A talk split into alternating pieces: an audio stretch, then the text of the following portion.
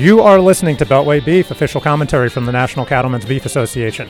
My name is Ed Frank. I am NCBA Senior Director of Policy Communications, and we are coming to you today from the Department of Transportation headquarters in Washington, D.C. And joining us are Allison Rivera, Executive Director of Government Affairs for NCBA, and Kevin Kester, NCBA's President and a fifth generation California rancher. Now, we are here at the Department of Transportation headquarters um, because the Federal Motor Car- Carrier Safety Administration, the FMCSA, if that ever rolls off my tongue, I know I've been in Washington uh, too long. I probably already have, honestly.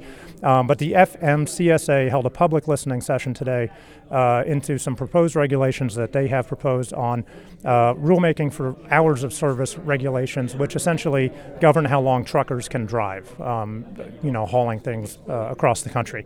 Allison, what happened here today? Um, what's being proposed, and what was NCBA's message to uh, the FMCSA? Today was a listening session that uh, gave haulers uh, of all kinds the opportunity to present their thoughts uh, in general on what's going on in the trucking industry, if you will, um, but specifically on a proposed rulemaking. I think the bigger thing here is that FMCSA has opened their doors and has had multiple listening sessions around the country. Uh, today's was was the last of many, um, and it's given haulers the ability to um, to to share their concerns and to share some thoughts on flexibility. Flexibility was the biggest message that you heard from haulers today? Okay, now Kevin, um, you also spoke up um, at the at the listening session, um, and you were able to talk a little bit about your personal experience. And of course, you're a you're a cow calf operator from Central California. I've been out to your property; it's a beautiful piece of the world. Um, can you just talk about why why the current hours of service regulations are, are a challenge?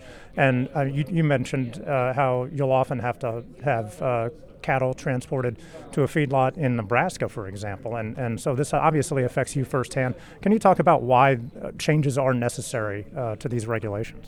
Absolutely, because the rules have always been in existence. What is changing is the, the requirements of how you report that. So with the electronic logging devices, um, we want to make sure that as those rules are enforced, that uh, we are not at a competitive disadvantage on the West Coast and California and the other West Coast states, as well as our fellow producers in Florida and the East Coast here out of Washington, D.C. That is, a lot of animals go to the Midwest. And so, for example, I sold our uh, set of steers and heifers this year, yearlings, to a place in uh, Nebraska. And that's over a 1,500 mile haul. So we want to make sure that uh, family operations like myself uh, have the best opportunity when DOT finalizes their rules in the future for us to be able to stay in business at the least competitive disadvantage that we have to come under. So we're educating and doing outreach with the Department of Transportation to educate them on the aspects of livestock hauling and all the animal welfare issues and things that come with that so uh, they can use common sense approaches to whatever final rulemaking they come up with. Okay, and then Allison, of course, this is separate from legislative activity. This is an administration's rulemaking, proposed rulemaking.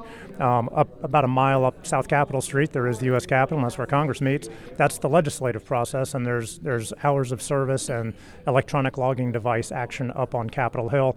Uh, the House has gone home, I guess, for the, until the election, uh, but there'll probably be a lame duck uh, that'll get us through the end of the year. What's can you just give us an update of on where changes stand up on Capitol Hill?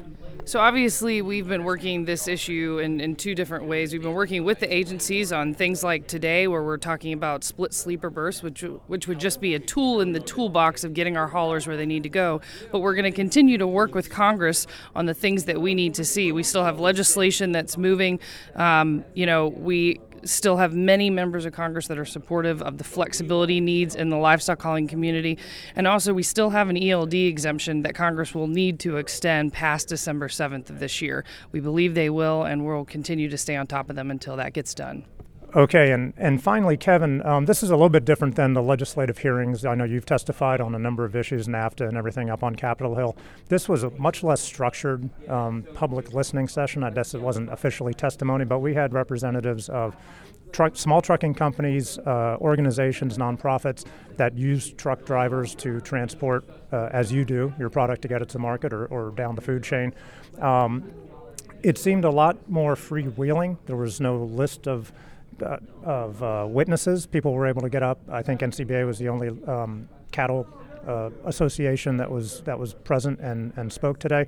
Uh, what did you think about it? And um, if you could tell um, FMCSA Administrator Ray Martinez uh, one thing about how the hearing went, uh, what would you tell him? In fact, I did have a chance to talk to Administrator Martinez after the hearing here, so uh, I complimented him on the outreach efforts and for them taking the time to gather information from all parts of the country. This was like a listening session number five and the last one that they're conducting on uh, this uh, topic. So I congratulated them on being open and listening to us and, and made sure that he knew he wasn't going to see the last of us. We were going to keep uh, outreach to him and education. So uh, when they make their decisions on not only these hours issues but ELDs and other things, that uh, they have the best information from us possible.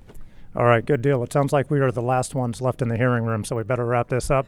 Uh, Kevin and Allison, thank you very much for joining us again. Thank you. My pleasure. You've been listening to Beltway Beef. Until next week, eat beef. Check us out online at beefusa.org and follow us on Twitter at, at Beltway Beef. Thanks for listening.